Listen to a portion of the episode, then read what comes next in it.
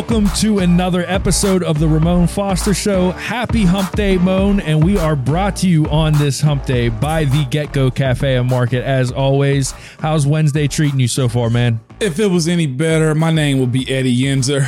uh, shout out to Benny Brand in the YouTube yeah. comments. Back from Steelers today, man. That was that was good. That was good stuff. Uh, Moan, we got a lot to talk about because uh, you know we talked yesterday about the offensive line being yeah. you, know, you know starting to gel and, and show you, some uh, some positivity, uh, and you know.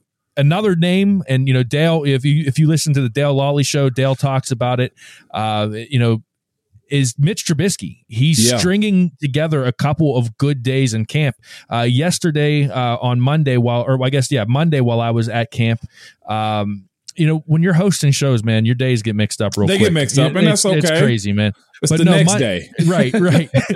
uh, but Monday at uh, Latrobe Memorial Stadium, Mitch really looked like he was starting to, to uh, get things together, especially with George Pickens. Yeah. Um, so my question to you with that is, now that the offense is getting some uh, some yeah. some positive movement from the offensive line, now that Mitch Trubisky looks like he's gotten out of this, like, you know, training camp slump or whatever this was, you know, this maybe like, you know, get to know you period with the yeah. with the offense, and he's starting to perform a little bit. Mm-hmm. Uh, what does this do, especially for a game week, for this offense's confidence and even the coaching staff, you know, like what they think that they can hand over to the offense? Well, like, how does this, you know, this positive surge uh, help things?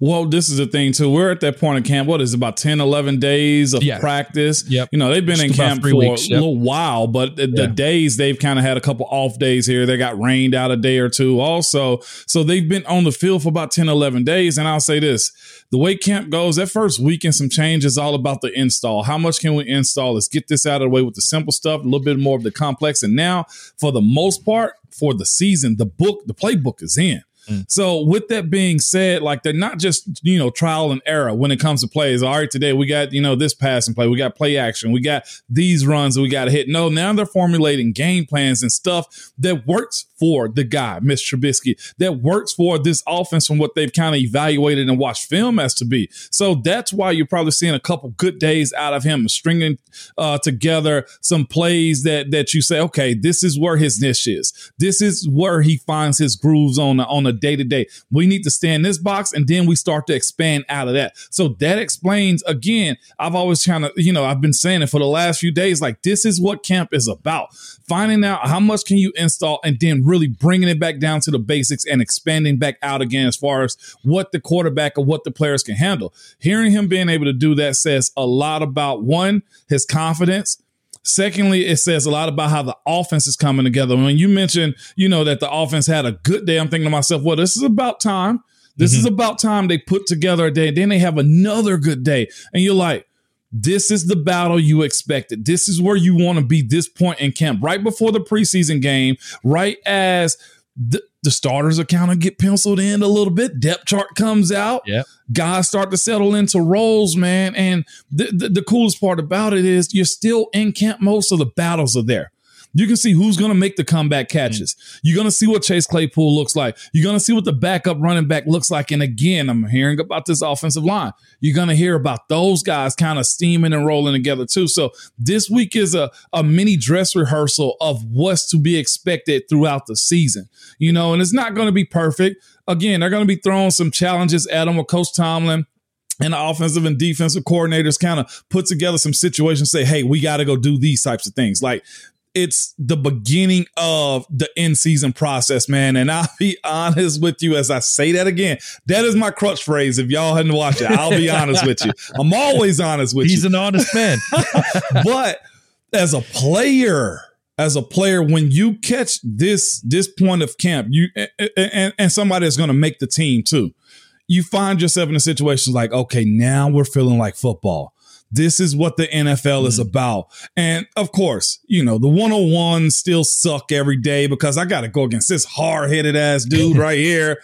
I'm sure the back-on-backers for the tight ends and running backs and linebackers still suck too because it's camp. You don't get away from that, but you start to see, oh, they flipped the switch on a little bit. And I think that's what kind of happened with, with Mitch Trubisky right now. Right. So here, here's another thing I've been thinking about uh, with Mitch, because you see it, you know, especially Monday, watching him move around and just getting a feel for actually just how mobile he is. Yeah. Um, when you were, when you first came into the league, Ben was still the guy that could, you know, he oh, wasn't, yeah. he wasn't mobile, but he would hold on to the ball. He'd move around in the pocket. Yep. He'd run around and play that, you know, that, that, uh, schoolyard type of it. football. Right. Yeah. So how important is it for Mitch Trubisky to start getting comfortable now so that the offensive line can start getting used to blocking for a, a guy that's not in the pocket like Ben has been the last two, three, four years? Man, listen to me. Very important, okay? Yeah. The O-line has to understand what his mobility is going right. to be. I, I, I told you guys before, whenever I got into the starting lineup and I was a young boy getting number one reps, you know, maybe my rookie year, going into mm-hmm. my second year, and, you know, when I was like, okay, it's, I'm, I'm about to start in the game. One of the most important things that was told to me in that era, and this is two thousand nine, Ben was, you know, vibrant as heck. That That is... You peak know what then, I'm saying? Peak peak. Then, yeah. And even two thousand ten, it was, hey, however you feel like you've blocked long, keep going. And mm. when you thought you've blocked longer, again, keep going, because Ben doesn't die. You know, like that, those were the things that were told to me because us because of that mobility. And so for, you know, Mitch Trubisky to be moving around the pocket, them moving the pocket a little bit, that has to be something that they got to pay attention to.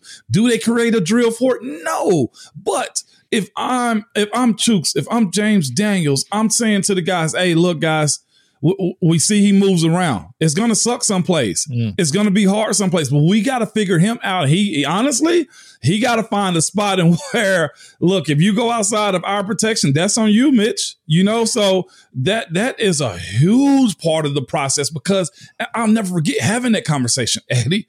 He was like, block longer and then block a little bit more. That's where they got to kind of get themselves at, man. That's, you brought something up interesting there. You said there's not a drill for it, because we always hear about mm. how the receivers have that, you know, after the route's over, just, you know, they have that drill. Get the ten-yard burst. Right, right. But there's, so there's, as an offensive lineman, what do you do in that situation? Okay. I, like, obviously block longer, but what, I mean, there, what does that mean? You know, like, where, where are you looking to block? What are you trying to do? Man, what are you trying to? Pride. Pride, yeah. Eddie, not being the guy that stops the big play. And every single one of us was that guy. We get to practice, and most times it'd be in practice, and coaches would be like, guys, if you held him one more second, look at this. And then they show us on film. There's the wide receiver separating. And, and all just, being the, and, and all you think to yourself, don't be that guy on film that says, if you had a, like, it's a pride thing. And you got to say, Mo, how did you do? Well, I don't know how I did it, but I feel the, the, the defensive linemen, guys were looking to clean up. That's where you see us, honestly, get a little bit more nasty.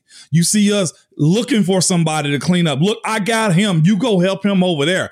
Pounce, here he is. Let me go help out. Like, that was the vibes right there. Me and Kelvin Beachum, oh, my God. He would set him up for me. And, you know, Beach was an undersized tackle, too. He would say, hey, hey, big bro, I got him for you. And I say, Pounce, get him, and I'm gone. And I'm going to clean somebody up, because that sets a precedent to them. Don't come in the B gap. And if being a scrambler, you better off just waiting, okay, and trying to block the ball. No, that's that's it, it's a pride thing, yeah. Eddie. Just being, you know, just all the way real with you. Is don't be the guy that stops the big play. And Ben was a guy that, y'all know it, he lived for it. And yes, if that's did. the way Mitch is going to live, then the coaches have to, you know, bring that up. And Coach Tomlin even did that too. Like, if you held him one, oh my God, he would kill us with that type of stuff in practice. You know how his voice gets. Oh, too. yeah. Oh, yeah. Oh, yeah.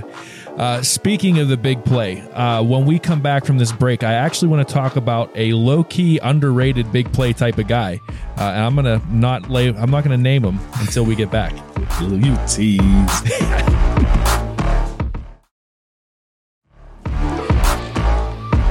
All right, welcome back to the Ramon Foster Show. I t- promised you I, I had a name for you, because I think he's an underrated big play guy.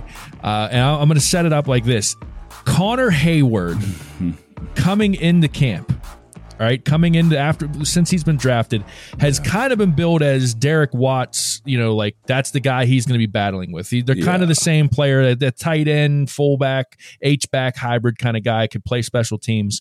Uh, here's the thing about Connor Hayward, though. My man can catch. Yeah. He can run routes. and he's deceptively fast. And I'm yeah. not talking forty speed. I'm talking football speed for a guy that's built like basically a bowling ball. Yeah, yeah. Um, but he also has the capability to bounce off of block or tackles and, and get out. He he's good in pass pro. Uh, so he's kind of been my like outside Camp of Jalen Warren. Yeah, I I like a lot what I see from from Connor Hayward. So. My question to you, a guy like that on a football team, yeah, kind of, he could play special teams, he could block, he could play tight end, he could do a little bit of everything. Yeah. What does a guy like that mean to a football team, especially, you know, from an offensive line role where you know you're going to get help when he's on the field with that pass protection? Yeah. Uh, man, he's, let's just throw this out there just to begin with. He's a guy where pedigree meets opportunity. Yeah. I told you one of the main reasons why I wanted to come to Pittsburgh as an undrafted guy. He was drafted in the sixth round, but it's the land of opportunity. Yeah. If you got a skill set, I sound like Liam Neeson now. If you got a special skill set, okay, and an affinity for some, some for punishment, dishing out punishment, they're going to find a place for you. But this is what's so cool about it. I didn't tell you guys, but Kevin Colbert was in Nashville uh, this past week, and I ended up meeting up with him. He was speaking at a scouting event here in Nashville, mm. and uh, we spoke about Connor. Somebody asked him about Connor Hayward, and they were just like, some of the best hands you've seen. And I was like, really? And these are other people that were in the, you know, the Senior Bowl stuff and just scouts that were around him. It was like some of the best hands you've seen, just never really had the opportunity to kind of show him like he's an athlete. He's not just Cam's little brother. He's not just, that wasn't a favoritism type of draft. That was a, hey, this kid can play ball and we got him in the sixth round and we're going to maximize as much as we can. So the the idea that he doesn't stray away from physicality, that he is sneakily an athlete.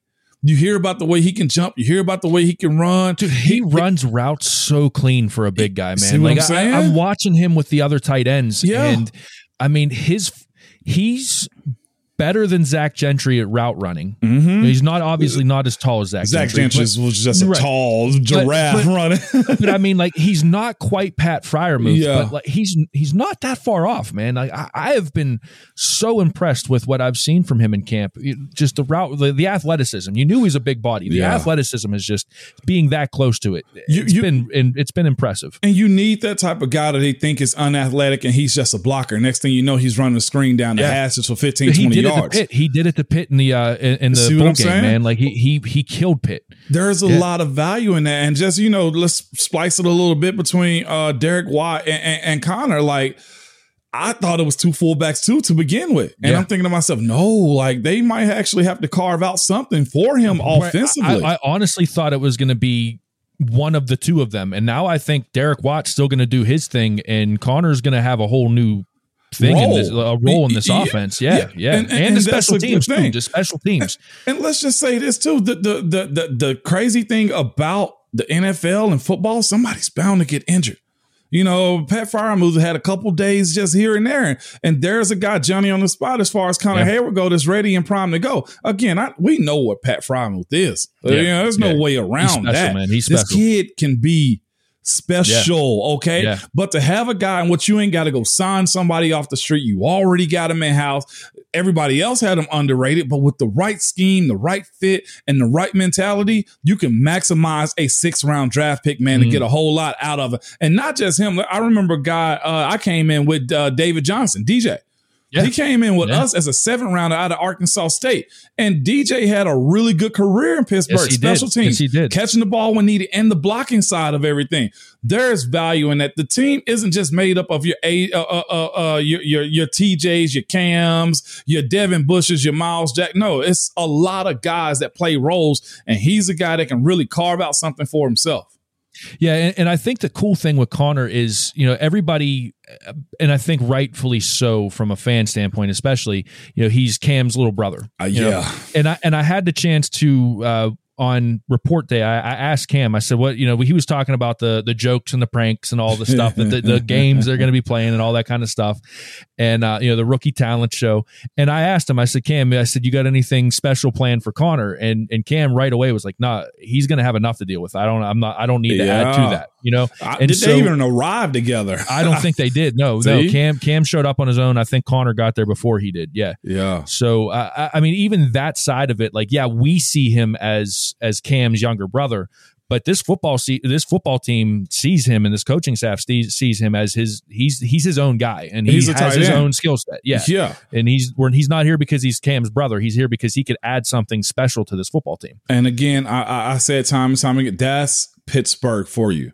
Like, I don't care if that's your little brother. He better earn it, because right. he's going to be the main right. one with the red dot from Coach T on his head as far as yes, the laser sir. in the meeting rooms. Like, don't think you're him because you're here and you got the last name. Like, that's the reality of of, of the way things kind of go in Pittsburgh for the people that said, Coach Tomlin's a player's coach. Yeah, whatever. You better earn your keep, okay? That's play, how it play goes. Play for him and practice for him before you say that, because I, I see him. I see you, how he handles some of these players, man. That ain't a player's coach.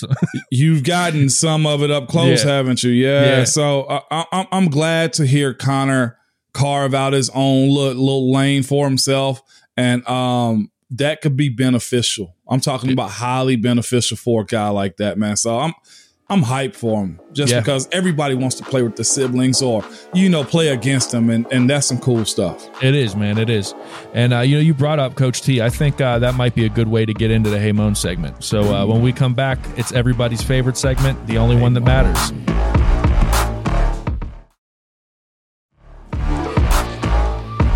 Welcome back to the Ramon Foster Show. It's everybody's favorite segment, the Hey Moan segment. And we've got one from Paulski five cents on YouTube, who asks, Hey Moan, we all know that Coach T has his Tomlinisms. Yeah. Also, the older we all get, we start to say things that our parents say. We all know some coaches are like parents. So the older you get and the more you coach, have you ever said something that you thought to yourself, wow, that was a Tomlinism or another coach? Oh, my Hashtag goodness. I like this one. Hashtag Moanisms.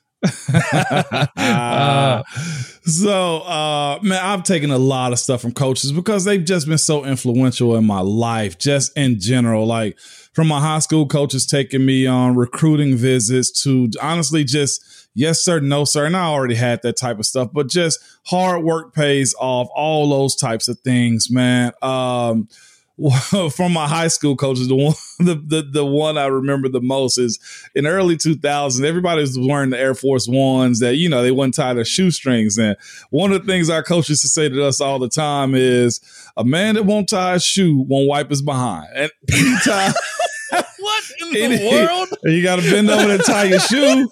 You don't tie your shoe, you won't wipe your behind, man. Coach McAdams, Coach Johnny McAdams, man. Because oh, that he, might be one of the best things yeah, I have ever heard. Think oh, about that it. Is, I'm, I'm, I'm keeping that one, man. That is yeah. great. Yeah, man won't tie a shoe, won't wipe his behind. Because he'd be like, athletes don't walk around like this. What are we doing? You look a little sloppy walking oh, around here, son. And oh. so it was it was that, man. Uh, I, I'd be remiss if I didn't mention these two, the two most influential men in my life. Uh, my uncle and my granddad by far are the two. I, I, I do this one a lot because, of course, people ask me for stuff all the time. And uh, it's a matter of helping people. And their, their biggest thing, I'll help you as long as you're helping yourself. Mm. That's one I carry daily. Okay.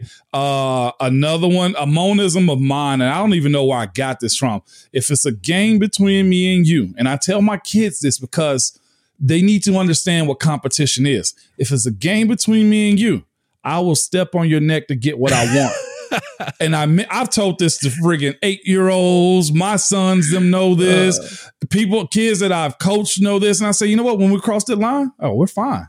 We can be perfect gentlemen after that, but in the spirit of competition, you're going to get this work. Uh, another one in football, you put your face in the fan. That's the one mm-hmm. that Coach C kind of said. That was Troy, Ryan Clark, Ike Taylor era, Larry Foote, Potsy. That was their era. Man, you better stick your face in this fan. Just to, the level of commitment to be nasty. You're like, that was some of the things that we said.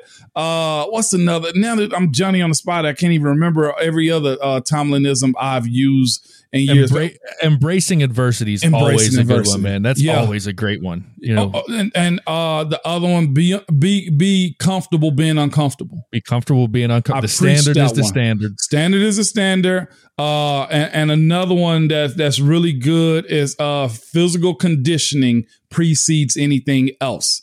I see a kid tired. Hey, you ain't do what you're supposed to do. Mm. You know, like that's a good one of mine uh, that I use a lot. Uh, It's it's so many that I'm uh, it's, uh, it's it's it's missing me right now. But what's what's some of the ones you my, heard before? My favorite, and this one, this is this is my dad. And my favorite from him. You know, we grew up in a neighborhood. If you're from Pittsburgh, you know Hazelwood, and uh, I mean I've got both sides of the family. Hundred years in that neighborhood, yeah. And uh, he always would tell me that uh, he said, "Our blood's in the asphalt, and the asphalt's in our blood." Like, it ain't that serious, man. But it, it was, but that was home. You know, that that's how we knew that was home, man. Uh, yeah, that was that was probably the one. You know, my grandmother always has that. Don't take no wooden nickels. Yeah, yeah. Don't take no wooden nickels. Don't take no wooden nickels. Yeah. So that that's a good one. Oh, um, yeah, God.